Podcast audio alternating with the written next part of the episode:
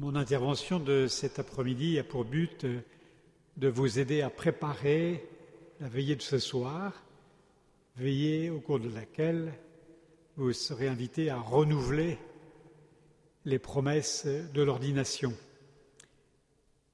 Donc, euh, je vais partir tout simplement de ces promesses de l'ordination, puis essayer de les, les, les commenter, apporter quelques points de réflexion pour vous aider. Je ne sais pas si ça a été fait, mais il y avait un papier qui devait être distribué, peut-être. Euh, voilà. Bon. Avec euh, le premier papier avec euh, sur euh, le recto, les promesses de l'ordination, et puis au, au verso, euh, les formules qui sont proposées pour euh, la messe chrismale. Alors, je rappelle que, ministre du Seigneur Jésus, nous ne sommes pas au service de grandes idées, ni au service d'un projet humanitaire, aussi ambitieux, aussi généreux soit-il. Nous avons été institués non plus au service de la moralisation de la société. Comme l'écrivait le pape Benoît seize et comme le répète le pape François, à l'origine du fait chrétien, il n'y a pas une décision éthique ou une grande idée, mais la rencontre avec un événement, avec une personne qui donne à la vie un nouvel horizon et par là son orientation décisive. Souvenez-vous qu'au début de son exhortation apostolique sur la joie de l'Évangile, le pape François nous invitait à cette rencontre. Il écrivait ceci : « J'invite chaque chrétien, en quelque lieu et situation où il se trouve, à renouveler aujourd'hui même sa rencontre avec Jésus-Christ, ou au moins à prendre la décision de se laisser rencontrer par lui, de le chercher chaque jour, sans cesse. » Alors tout au long de cette récollection, on vous a précisément exhorté à vous laisser rencontrer par le Seigneur. Décidez de le chercher encore au long de la veillée de ce soir, de tout votre cœur. Car il y a une personne vivante qui vous attend pour entrer en dialogue. Le Christ veut vous faire goûter immensément votre identité de fils de Dieu. Il veut aussi vous donner à approfondir votre identité de pasteur, appelé à être configuré toujours davantage à lui. Lui, le bon pasteur, qui donne sa vie pour ses brebis. Et si vous lui ouvrez votre cœur, il vous manifestera comment mieux vivre votre ministère au service des autres. Alors je vous en supplie, laissez-vous rencontrer véritablement. Acceptez de vous laisser transformer en profondeur par cette rencontre. Car nous avons toujours à accueillir une vocation dans la vocation, c'est-à-dire à prendre au sérieux l'aventure spirituelle dans laquelle nous sommes engagés. Nous avons à nous convertir pour adhérer de tout notre être à notre vocation magnifique. Surtout, ne soyez pas des hommes blasés, désabusés, qui, tel Qohélet, n'attendraient rien de nouveau. Ce qui a existé, c'est cela qui existera. Ce qui s'est fait, c'est cela qui se fera. « Rien de nouveau sous le soleil », soupirait Qohélet. Et il ajoutait « Y a-t-il une seule chose dont on dise « voilà enfin du nouveau ?» Non, cela existait déjà dans les siècles passés. Consentez plutôt à vous laisser surprendre. Soyez attentifs et ouverts à celui qui vous annonce « voici que je fais toute chose nouvelle ». À celui qui a soif, moi, je donnerai l'eau de la source de vie gratuitement. Apocalypse vingt et un. Vous savez qu'on ne naît pas chrétien, mais on le devient. De même, on a constamment besoin d'apprendre à devenir prêtre. C'est un processus, un processus qui dure toute la vie. Ce n'est pas un acquis, mais c'est un devenir permanent, comme on a pu le constater dans la vie de Saint Jean-Marie Vianney. On s'habitue vite, Seigneur, à se passer de vous », écrivait François Mauriac. Oui, nous courons le danger de devenir des professionnels de la religion, comme les scribes et les pharisiens dénoncés dans l'Évangile par le Christ. Nous courons toujours ce danger de devenir des professionnels de la religion au lieu d'être des amis et des témoins de Jésus. Alors oui, acceptez-vous de vous laisser toucher par le Seigneur. Résistez à la tentation de fuite, parce que l'amour brûle, c'est certain. L'amour divin nomme ce qui nous manque pour être chrétien, pour être des vrais pasteurs. Il dénonce les chaînes qui entravent notre liberté d'aimer. Comme dans la rencontre avec le jeune homme riche, le Christ, le Verbe de vie, manifeste ce que nous avons à lâcher pour être libres et pleinement nous-mêmes dans la fidélité à l'appel reçu. Acceptez donc le risque de la rencontre, rencontre avec Dieu, le Dieu de miséricorde, et rencontre avec soi-même en vérité, en tombant le masque. Ce masque-là, on a le devoir de le retirer. Alors surtout, n'ayez pas peur, repensez plutôt à ce que disait le pape Benoît seize lorsqu'il a inauguré son pontificat. Il expliquait que celui qui accueille le Christ, celui qui le laisse véritablement entrer dans son existence et décide de nourrir une amitié fidèle avec le Christ, celui-là ne perd rien. Absolument rien, dit-il, de ce qui rend la vie libre, belle et grande, puisque le Christ n'enlève rien et il donne tout. C'était pour sa messe inaugurale de son pontificat en deux mille cinq. Le père Rémi Griveaux, recteur de ce lieu, nous disait « On ne peut gagner des âmes à Dieu que si on s'est laissé soi-même gagner à Dieu. » Alors pour vivre la rencontre renouvelée avec le Seigneur, nous vous proposons de renouveler solennellement ce soir les promesses faites le jour de l'ordination, comme on le fait aussi le jour de la messe chrismale. Afin de vous préparer à ce moment important, je vais reprendre avec vous chacune des questions posées et les commenter très simplement, de manière à ce que vous puissiez en saisir davantage la portée et vous impliquer à frais nouveaux dans la réponse que vous allez formuler. Pour commencer, il n'est pas inutile de rappeler le contexte de l'ordination. Une ordination, vous le savez, constitue une célébration majeure au cœur de l'Église particulière. C'est un événement ecclésial majeur. Il suffit de se reporter aux prescriptions du rituel pour en prendre à nouveau conscience. On nous dit que c'est une célébration solennelle et qui doit se dérouler un dimanche ou un jour de fête. Elle a normalement lieu à la cathédrale, c'est-à-dire dans l'église mère du diocèse. « Avec le plus grand concours de peuple possible », dit le cérémonial des évêques. Dans les notes préliminaires du rituel de l'ordination numéro cent quatre, il est dit ceci : « Le prêtre étant établi pour l'Église locale tout entière, on invitera à l'ordination des prêtres, les clercs et les autres fidèles, afin qu'ils soient le plus nombreux possible à la célébration. » Et le rituel précise « Tous les prêtres du diocèse seront particulièrement invités à la célébration de l'ordination. » Je dirais que c'est un devoir pour un prêtre d'être présent pour accueillir un nouveau frère. Toutes affaires cessantes, c'est vraiment une priorité à donner que d'être là pour accueillir celui qui est donné à l'Église locale par l'ordination.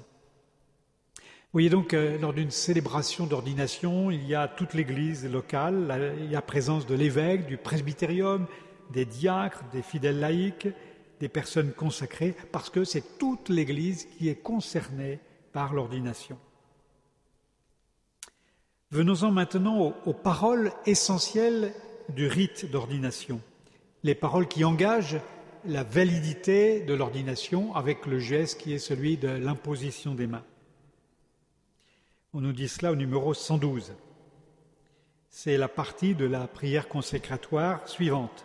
« Nous t'en prions, Père Tout-Puissant, donne à tes serviteurs que voici d'entrer dans l'ordre des prêtres. Répands une nouvelle fois au plus profond d'eux-mêmes l'esprit de sainteté, qu'ils reçoivent de toi, Seigneur, la charge de seconder l'ordre épiscopal, qu'ils incitent à la pureté des mœurs par l'exemple de leur conduite. Voilà, voilà donc la partie essentielle pour la consécration. Nous t'en prions, Père Tout-Puissant, donne à tes serviteurs que voici dans l'ordre des prêtres. Répands sur eux l'esprit de sainteté, qu'ils reçoivent la charge de seconder l'ordre épiscopal, qu'ils incitent à la pureté des mœurs par l'exemple de leur conduite. Nous pouvons identifier quatre éléments. D'abord, entrer dans un ordre. Il convient de souligner que le premier effet de l'ordination est d'inscrire le ministre ordonné dans un ordo, l'ordre des prêtres. Le sacrement de l'ordre inscrit le nouvel ordonné dans la communion du presbyterium. Presbyterorum Ordinis, dans Vatican deux, dit, au numéro huit, « Du fait de leur ordination, qui les a fait entrer dans l'ordre du presbytérat, les prêtres sont tous intimement liés entre eux par la fraternité sacramentelle. » Voilà que le sacrement reçu fonde une fraternité nouvelle, une fraternité particulière. Et il y a un très beau geste au cours de la célébration de liturgie d'ordination. On nous dit dans la note numéro cent douze, « Avec l'évêque, les prêtres imposent les mains aux candidats pour signifier leur admission dans le presbytérium. » Un prêtre, vous voyez, n'est jamais un électron libre. Il n'est jamais un artisan à son propre compte, mais il s'inscrit d'abord dans un ordre. Il est membre d'un corps constitué. Il est toujours lié à un presbytérium. Et d'ailleurs, le droit de l'Église prévoit qu'on ne peut pas être vagus, on ne peut pas être prêtre suspendu comme ça dans le néant. On ne peut être ordonné sans être incardiné quelque part, soit dans un diocèse, soit dans un institut. Et on ne peut pas être excardiné sans être incardiné ailleurs. On ne peut pas être sans lien. Un prêtre est toujours donc d'abord membre de l'ordo des prêtres. Jean-Paul deux, dans son exhortation apostolique Pastores Davo Vobis sur la formation des prêtres, dit ceci au numéro dix-sept. « Le ministère ordonné, de par sa nature même, ne peut être accompli que pour autant que le prêtre est uni au Christ par l'insertion sacramentelle dans l'ordre presbytéral, et donc pour autant qu'il est en communion hiérarchique avec son évêque. Le ministère ordonné est radicalement de nature communautaire et ne peut être rempli que comme œuvre collective. » Oui, c'est très fort. Il est radicalement de nature communautaire et ne peut être rempli que comme œuvre collective. Et cela pose donc la question très concrète de la relation avec les autres prêtres. Et là, je vous renvoie, puisque nous sommes à Ars, à l'exemple de Saint Jean-Marie Vianney, de la relation de Saint Jean-Marie Vianney avec ses confrères. On, on oublie peut-être combien il a soutenu les missions, les missions paroissiales. Et s'il a été connu, si on est venu se confesser à Ars, c'est, c'est d'abord peut-être parce que il a participé aux missions dans les paroisses voisines. Il a donc assisté ses, ses confrères. Et puis on dit que si lui mangeait de manière très sobre, lorsqu'il accueillait ses confrères à la table, c'était une des meilleures tables du doyenné. Pensez aussi à sa patience avec l'abbé Antoine Raymond qui lui avait été donné comme vicaire. Voilà, donc on voit combien Jean-Marie Vianney entretient une relation très forte, très étroite et très solidaire avec les autres frères prêtres. Voilà donc un premier aspect de la prière d'ordination. Là, on est inscrit dans l'ordre des prêtres. Deuxième chose que je voudrais souligner, c'est que ce qui constitue prêtre, c'est une action de l'esprit, l'esprit de sainteté. On demande, répand une nouvelle fois au plus profond d'eux-mêmes l'esprit de sainteté. Cet esprit a été reçu au baptême, à la confirmation. Il est donné en partage chaque fois que nous recevons la communion eucharistique. C'est l'Esprit Saint qui est le premier acteur.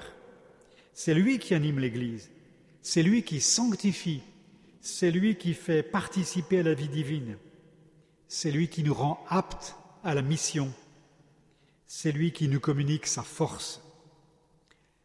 Voilà donc une réalité majeure, et cela pose la question de notre relation personnelle à l'Esprit Saint. Est-ce que nous pensons à demander son assistance? Rappelez-vous Jésus qui, après avoir donné à ses disciples la prière du Notre Père, insiste sur la demande et il nous dit que ce qu'il convient de demander, ce n'est pas des choses, mais c'est l'Esprit Saint. En Luc onze, verset treize, « Combien plus le Père du ciel donnera-t-il, donnera-t-il l'Esprit Saint à ceux qui le lui demandent ?» Et je vous renvoie aussi à ce que disait un grand saint de la tradition orientale, Saint Séraphin de Sarov, le but de la vie chrétienne, c'est l'acquisition du Saint-Esprit. Voilà. Quel est notre rapport à l'Esprit Saint? L'Esprit Saint est celui qui nous est donné pour que nous puissions vouloir ce que Dieu veut. L'Esprit Saint nous établit en communion de charité avec Dieu et les uns avec les autres. Donc ce qui nous constitue dans notre être de prêtre, c'est une action de l'Esprit, de l'Esprit de sainteté. Troisième élément qu'on trouve dans cette prière, « Père Tout-Puissant, qu'il reçoive de toi la charge de seconder l'ordre épiscopal. » Le prêtre est coopérateur de l'ordre épiscopal. Ce qui est premier, c'est la mission des évêques, en leur qualité de successeurs des apôtres. C'est quelque chose qui a été particulièrement mis en relief par le Concile Vatican deux. Dans le Concile de Trente, on avait un contexte particulier qui était celui de la réaction face au protestantisme. Et donc, on, on a voulu partir de l'Eucharistie. Donc, on est parti du, du prêtre et on n'a pas abordé la relation du prêtre avec l'évêque, si ce n'est d'une manière un petit peu extérieure et hiérarchique. Le Concile Vatican deux nous invite à reprendre les choses d'une autre manière et partir euh, des évêques comme successeurs des apôtres. Et le prêtre est présenté comme coopérateur de l'ordre épiscopal. Les prêtres sont associés à la mission de l'évêque, ou plutôt des évêques, puisque là aussi on n'est pas évêque tout seul, on est inscrit dans un corps, et les prêtres donc coopèrent de manière étroite à cette mission. On peut dire en quelque sorte qu'ils démultiplient la présence et l'action de l'évêque du diocèse. Ils déploient cette présence et cette action sur tout un territoire géographique, dans tous les milieux sociaux, dans toutes les situations humaines. Presbyterorum Ordinis affirme que chaque fois que les, évêques, les, les prêtres célèbrent les sacrements, ils sont de diverses manières hiérarchiquement rattachés à l'évêque, assurant ainsi en quelque sorte sa présence dans chacune des communautés chrétiennes.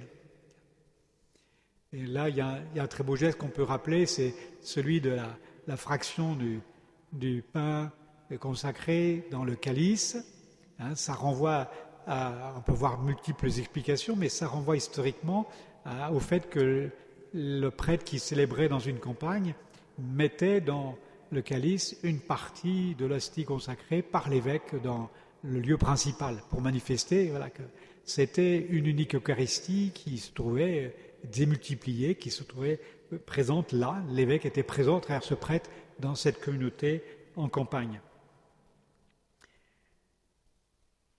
Le ministère est avant tout communion et collaboration responsable et nécessaire au ministère de l'évêque dans sa sollicitude pour l'Église universelle et pour l'Église particulière, au service de laquelle il constitue avec l'évêque un unique presbyterium, disait Jean-Paul deux, dans Pastores Davo Vobis, sur la formation des prêtres, au numéro dix-sept. Oui, donc euh, les prêtres doivent participer à la sollicitude des évêques pour l'Église universelle et pour une Église particulière. Ils constituent avec l'évêque un unique presbytérium. Ensuite, euh, quatrième euh, et dernier élément de, de cette prière de l'ordination, qu'ils incitent à la pureté des mœurs par l'exemple de leur conduite.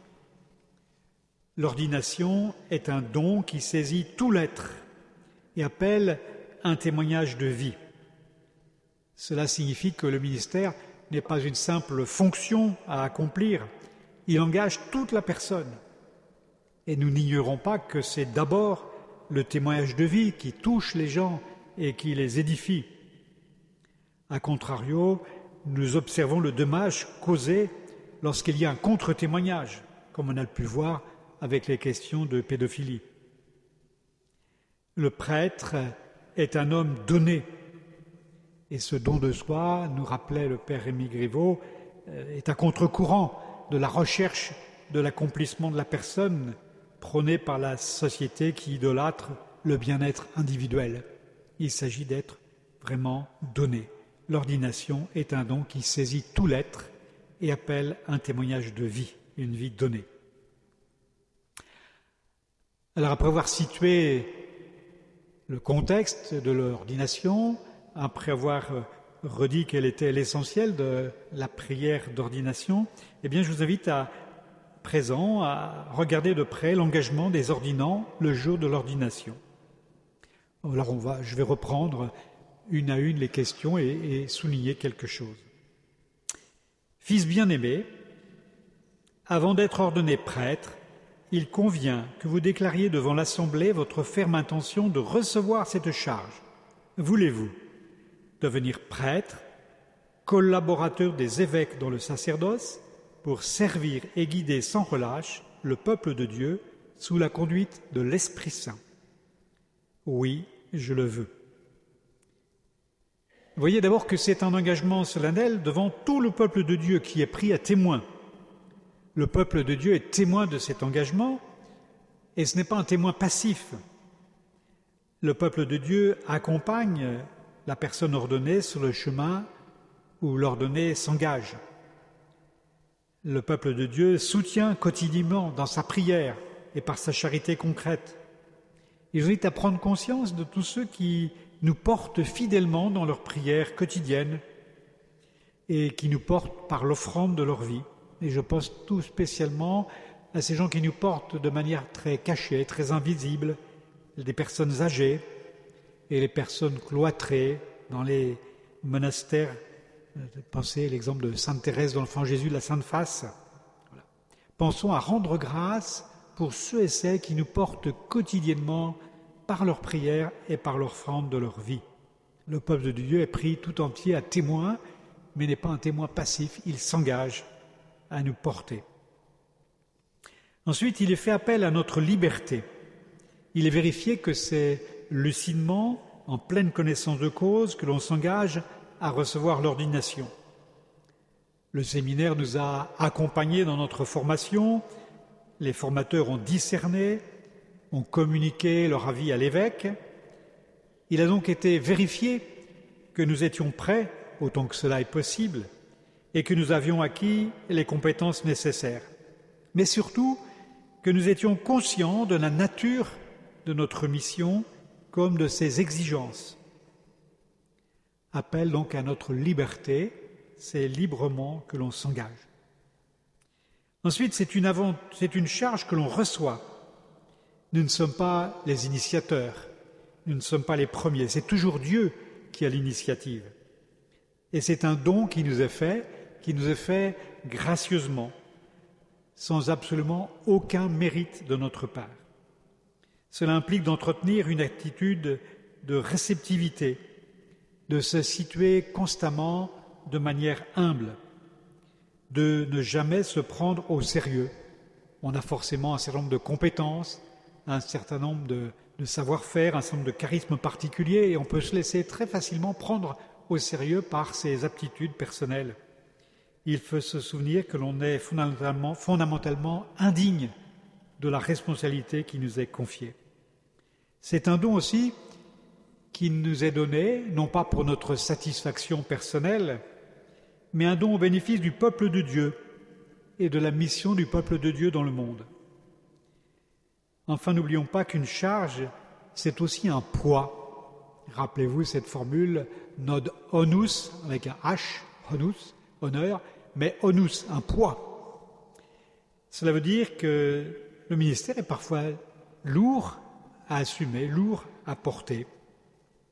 Soyons conscients que recevoir le ministère, c'est toujours une manière, d'une manière ou d'une autre, recevoir la grâce d'une participation plus étroite à la croix du Christ.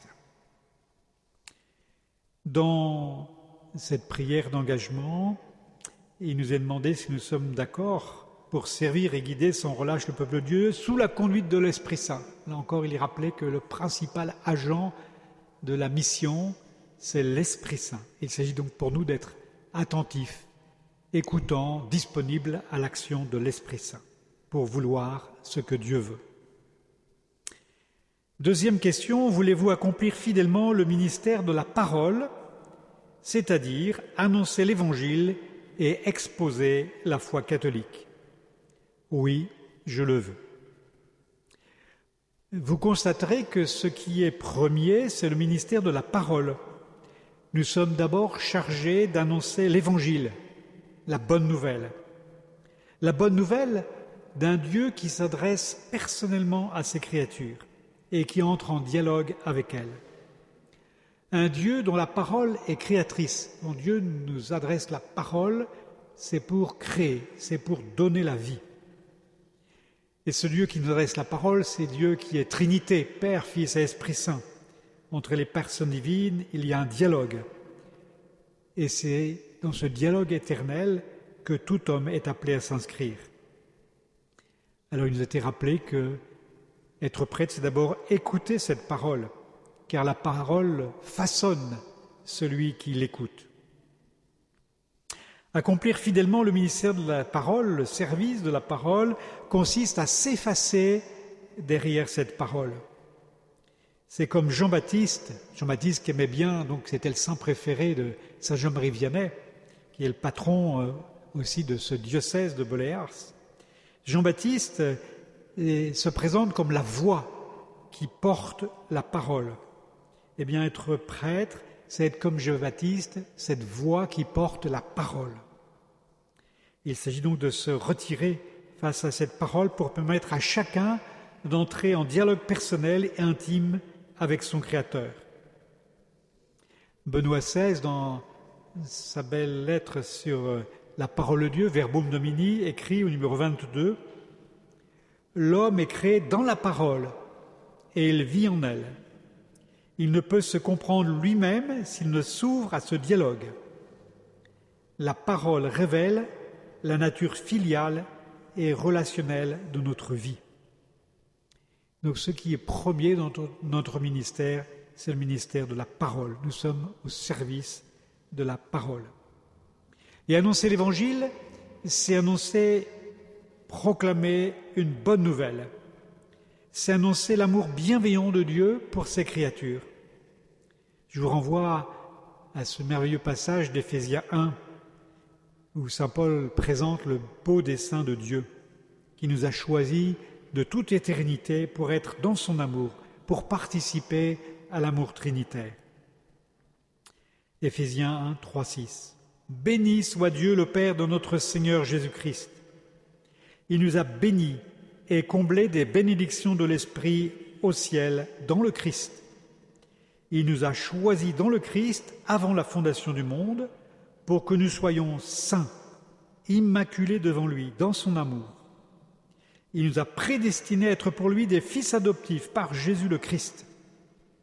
Ainsi il a voulu sa bonté à la louange de gloire de sa grâce, la grâce qu'il nous donne dans le Fils bien-aimé. » Il nous a choisis dans le Christ avant la fondation du monde. Nous avons cette belle et merveilleuse mission de faire découvrir à tout homme, quel qu'il soit, quel qu'ait été son parcours personnel, nous avons cette belle mission de lui faire découvrir qu'un amour infini le précède éternellement.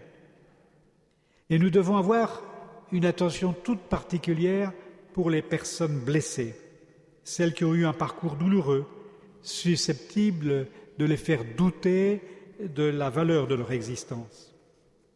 Par l'exercice de la charité pastorale, nous avons leur faire saisir que, quelles que soient les heurts et malheurs de leur itinéraire, il y a quelqu'un qui les désire, quelqu'un qui pense à eux depuis toujours, quelqu'un qui leur donne à chaque instant, comme disent les actes des apôtres, la vie, la croissance et l'être. Voilà cette belle mission, faire découvrir le merveilleux et grand dessein de Dieu sur toute créature humaine. Accomplir fidèlement le ministère, le service de la parole, c'est avant tout annoncer la parole qui s'est faite chair. Et pour commencer, nous ne devons pas nous, nous être blasés, nous devons savoir nous étonner face à cette réalité inconcevable. Dieu s'est fait l'un d'entre nous en la personne de Jésus-Christ. Il a pris notre condition de créature afin de nous rejoindre au plus proche et pour saisir notre humanité de l'intérieur, pour la recréer de l'intérieur. Accomplir le service de la parole, vous le voyez, ce n'est pas annoncer une doctrine, ce n'est pas annoncer une morale, ce n'est pas enseigner des vérités à croire, mais c'est mettre en contact avec une personne, mettre en contact avec le Christ, en qui se révèle Dieu Trinité. Pensez à ce que dit Jean dix-sept, trois, « La vie éternelle, c'est qu'ils te connaissent, toi le vrai Dieu, et celui qui tu as envoyé, Jésus-Christ. » Il s'agit d'annoncer l'Évangile et d'exposer la foi catholique. C'est exposer une réalité qui nous dépasse toujours, une réalité que je ne possède pas, une réalité que je ne peux pas maîtriser. Et c'est m'inscrire dans une longue tradition, une tradition venue des apôtres, une réalité qui ne se laisse pas enfermer dans une école théologique particulière, ni dans une approche spécifique. La question suivante est celle-ci. Voulez-vous célébrer avec foi les mystères du Christ, tout spécialement dans le sacrifice eucharistique et le sacrement de la réconciliation, selon la tradition de l'Église, pour la louange de Dieu et la sanctification du peuple chrétien. Oui, je le veux. Voulez-vous célébrer avec foi les mystères du Christ ? Célébrer avec foi. Nous avons d'abord à être des hommes de foi. Nous avons à être des disciples avant d'être des pasteurs.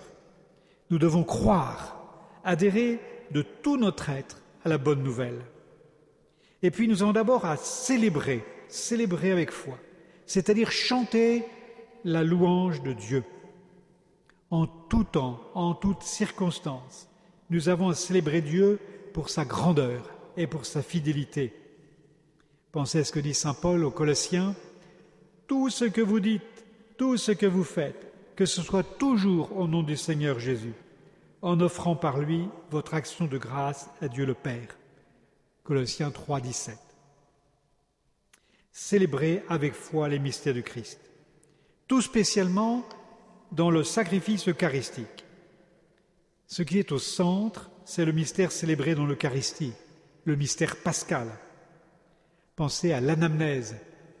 Il est grand le mystère de la foi. Nous proclamons ta mort, Seigneur Jésus, nous célébrons ta résurrection, nous attendons ta venue dans la gloire. Si nous sommes les ministres de l'Eucharistie, c'est pour renvoyer constamment à ce qui est au centre, savoir la croix, la croix salvatrice du Christ. Le Christ s'est donné une fois pour toutes, pour nous, et voici que dans la célébration de l'Eucharistie, ce don, il est là pour nous, aujourd'hui, maintenant. Le sacrement de l'Eucharistie et le sacrement de la réconciliation.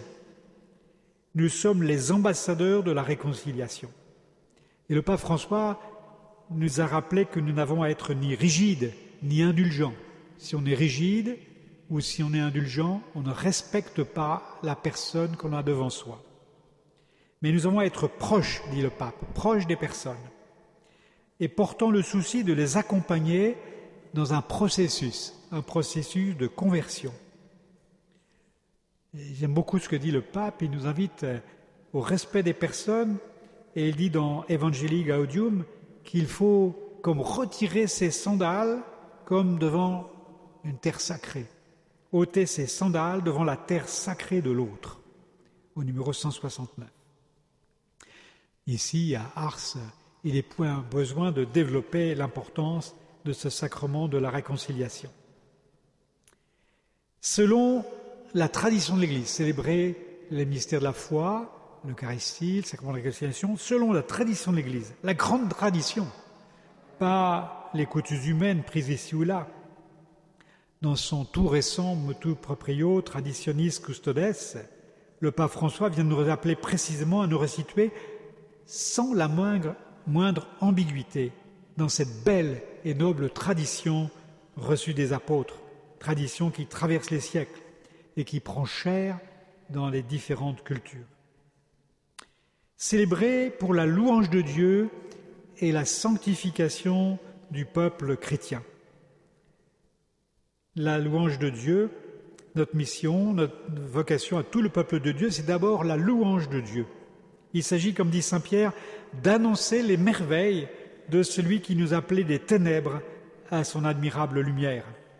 Première Pierre deux neuf. Rendez grâce en toutes circonstances, dit saint Paul aux Thessaloniciens. La louange de Dieu. La louange de Dieu est la sanctification du peuple chrétien.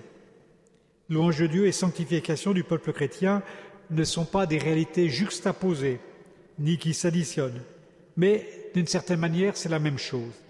C'est-à-dire que c'est par notre sainteté, c'est par la perfection de l'amour que nous témoignons et chantons la louange de Dieu.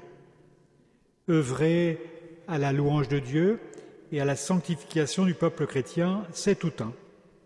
En apprenant en effet aux fidèles du Christ à accueillir le don de l'Esprit Saint, en leur apprenant à se laisser modeler par lui, nous les amenons à témoigner très concrètement de la merveille de l'amour de Dieu, de chanter par toute leur existence la louange du Seigneur. La question suivante est celle-ci. Voulez-vous implorer avec nous la miséricorde de Dieu pour le peuple qui vous sera confié, en étant toujours assidus à la charge de la prière? Oui, je le veux. Nous avons imploré la miséricorde de Dieu pour le peuple confié. Nous avons d'abord reçu la charge de la prière. Demeurer assidus à la charge de la prière, c'est essentiel parce que cela préserve de l'activisme. On a bien vu pendant ce temps de, de confinement récent combien certains ont été perturbés profondément parce qu'ils euh, n'avaient plus beaucoup de choses à faire de manière habituelle et ils étaient un petit peu pris au dépourvu. Ils pouvaient, c'est, parfois, ça pouvait être révélateur d'une certaine forme d'activisme. Et souvenez-vous que la seule mission qui demeure lorsque surviennent soit la maladie, soit le grand âge, soit les deux, eh bien la seule mission qui demeure, c'est précisément celle de la prière.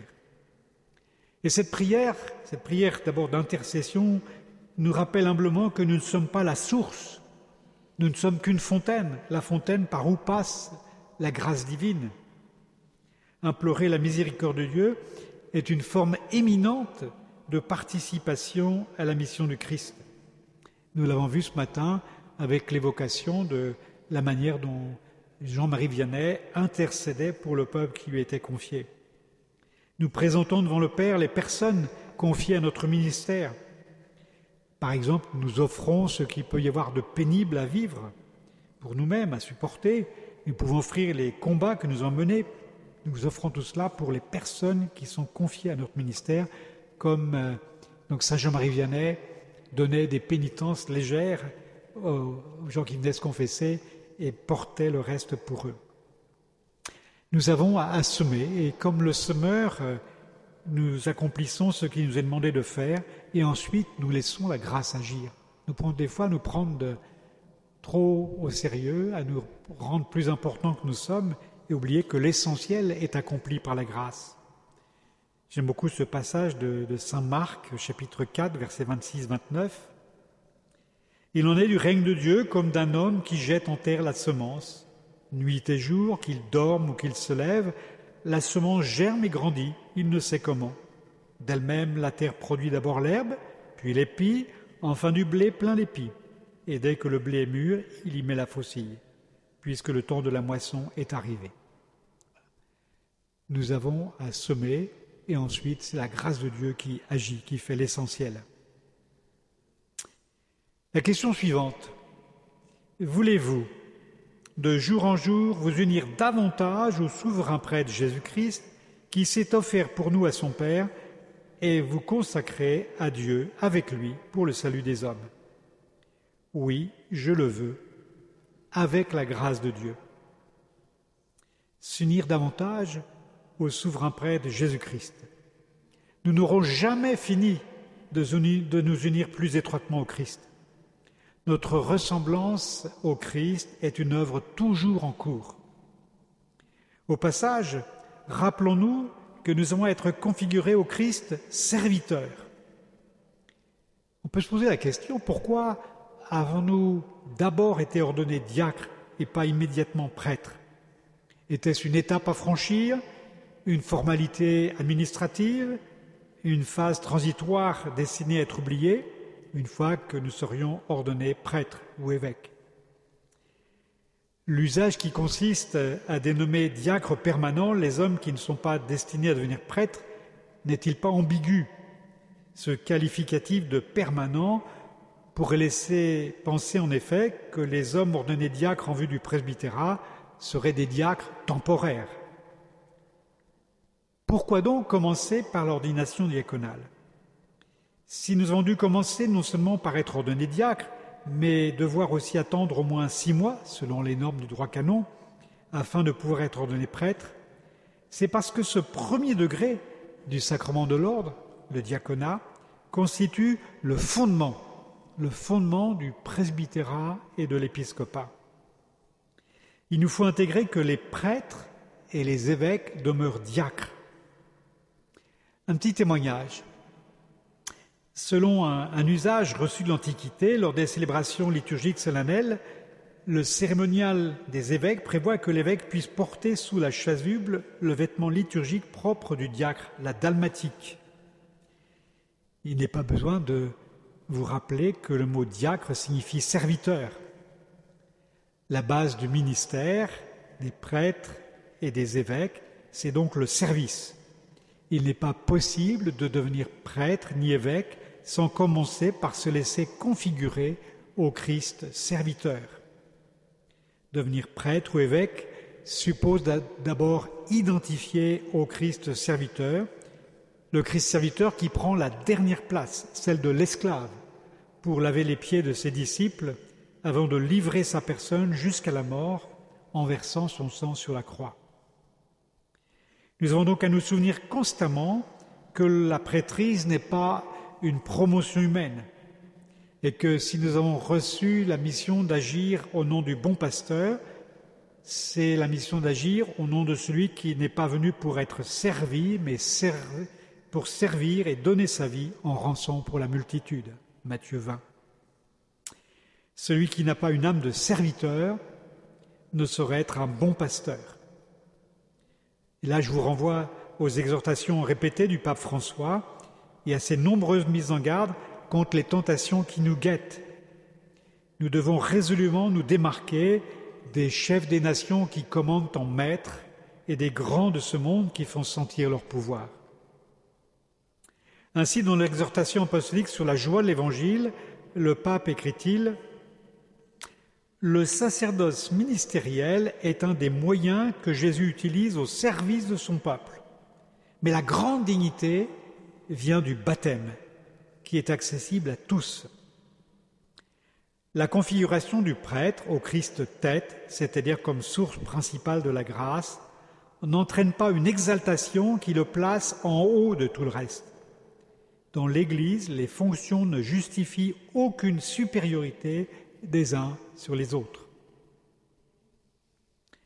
Souvenons-nous que le Seigneur ne nous a pas choisis en vertu de quelque mérite personnel, ni d'un quelconque faisceau de qualité hors du commun. Ne vous méprenez surtout pas et conservez toujours un regard lucide sur vous-même. Nous sommes, comme saint Jean-Marie Vianney, absolument tous de pauvres hommes, pas plus brillants que les douze apôtres. Nous sommes de pauvres pécheurs, de pauvres pécheurs qui ont simplement eu la grâce et le bonheur de rencontrer Jésus et d'accueillir ainsi la miséricorde du Père. Nous sommes tous des miséricordiers. Cependant, ne vous laissez pas paralyser par vos pauvretés, ni décourager par vos péchés. N'arrêtez pas votre regard sur vous-même. Ne cessez jamais d'écouter le Père. Ne quittez pas du regard Jésus qui vous appelle à le suivre. Faites confiance à la puissance de l'Esprit Saint qui vous habite. N'oubliez pas que la première qualité requise est l'humilité, comme nous l'enseigne Saint Jean-Marie Vianney. Ça nous a été rappelé par Monseigneur Jean-Philippe Naud. Selon ce que rapporte Catherine Lassagne, Jean-Marie Vianney disait de lui-même « Je pense souvent que le bon Dieu n'a pas trouvé des hommes plus chétifs que moi pour le mettre à ma place, pour faire beaucoup de bien. Ordinairement, il se sert de ce qu'il y a de moindre pour faire beaucoup de bien, parce que c'est lui qui fait tout. » Saint Jean-Marie Vianney, on nous l'a rappelé, prenait l'image du chapelet pour expliquer la place capitale de l'humilité. Il comparait l'humilité à la cordelette qui unit les différents grains du chapelet. Supprimez la cordelette et tous les grains tombent et s'éparpillent. Ainsi en est-il des vertus. Sans la vertu d'humilité qui les tient toutes, elles tombent et disparaissent. Nous sommes appelés à nous consacrer à Dieu avec le Christ pour le salut des hommes. Notre ministère n'est pas une œuvre extérieure, n'est pas une fonctionnalité. Il doit saisir véritablement et concrètement toute notre personne. D'où la cohérence du célibat consacré. Le célibat n'est pas une mesure pratique qui rendrait plus aisé le ministère.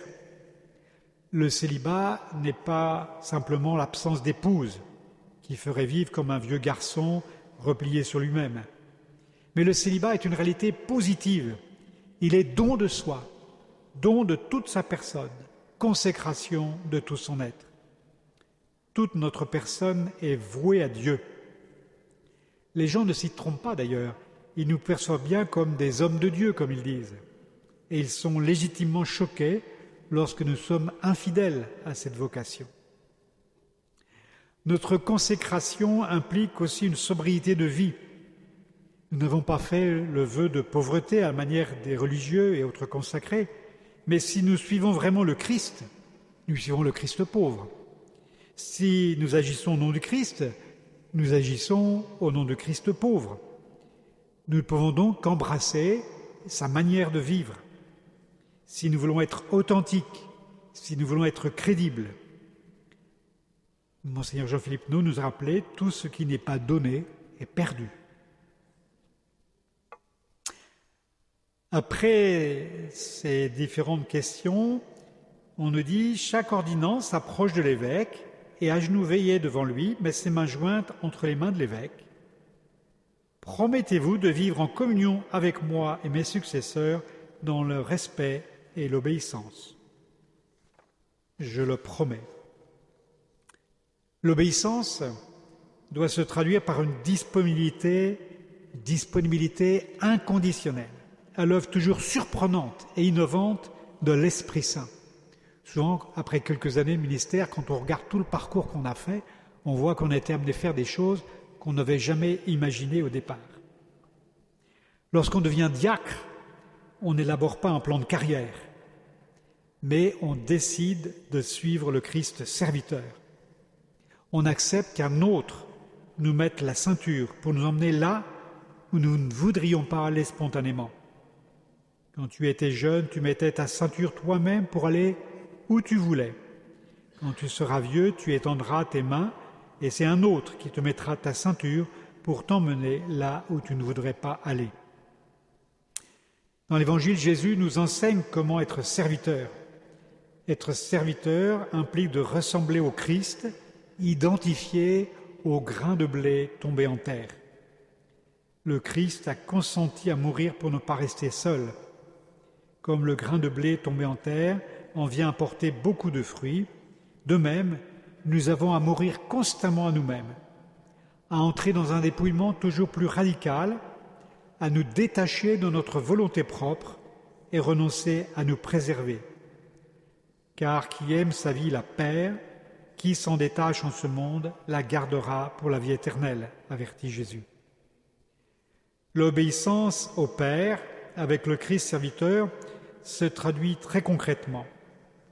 Le jour de l'ordination, vous avez promis devant tout le monde de vivre en communion avec votre évêque dans le respect et l'obéissance. Il s'agit que ce ne soit pas des paroles vaines, mais un véritable engagement. Parfois, certes, il se pourra que celui-ci vous coûte, mais soyez certain que c'est en étant totalement fidèle que vous serez vraiment fidèle au Seigneur et que votre ministère s'en trouvera fécond, souvent de manière totalement inattendue. Vous pourrez toujours trouver des objections apparemment valables pour chercher à vous soustraire à la mission. Vous pourrez toujours imaginer de fausses bonnes raisons pour désobéir et en faire à votre tête. Mais dans ce cas-là, vous ne serez plus d'authentiques témoins, parce que vous refuserez de suivre le Christ dans son mystère pascal. Lorsqu'il est venu en visite à, à Paris en mille neuf cent quatre-vingts, le pape Jean-Paul deux a rappelé aux prêtres leur devoir de communion avec l'évêque. Il disait ceci : « Bien situé par rapport aux laïcs, votre sacerdoce s'articule sur celui de votre évêque. Vous participez à votre rang au ministère épiscopal par le sacrement de l'ordre et la mission canonique. C'est ce qui fonde votre obéissance responsable et volontaire envers votre évêque, votre coopération avisée et confiante avec lui. Il est le père du presbytérium. Vous ne pouvez pas construire l'Église de Dieu en dehors de lui. C'est lui qui fait l'unité de la responsabilité pastorale, comme le pape fait l'unité dans l'Église universelle.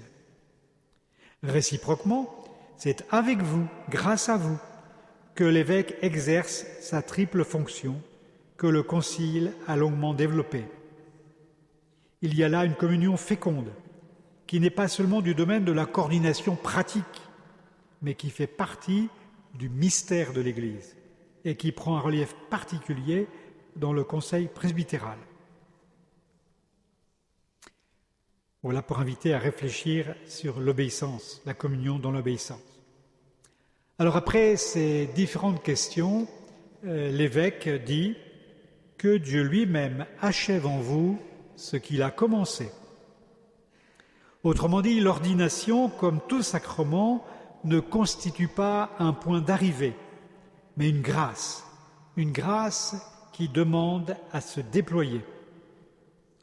Lorsque nous contemplons, comme nous l'avons fait ces jours-ci, l'histoire de Jean-Marie Vianney, nous ne pouvons que nous émerveiller du beau déploiement de la grâce de son ordination. Parce que celui-ci s'est rendu réceptif et disponible à l'action de l'Esprit Saint en lui. Il a progressé dans la charité divine et il en a été l'authentique témoin dans l'exercice de son ministère. Alors, chers amis, chers frères, nous sommes appelés à cette même docilité pour que l'œuvre de Dieu s'accomplisse également en nous et que la bonne nouvelle se répande davantage dans notre monde blessé en attente de salut. Merci de votre attention et donc je vous invite à, à méditer sur euh, ces promesses de l'ordination pour préparer euh, cette rénovation solennelle au cours de la veillée de ce soir.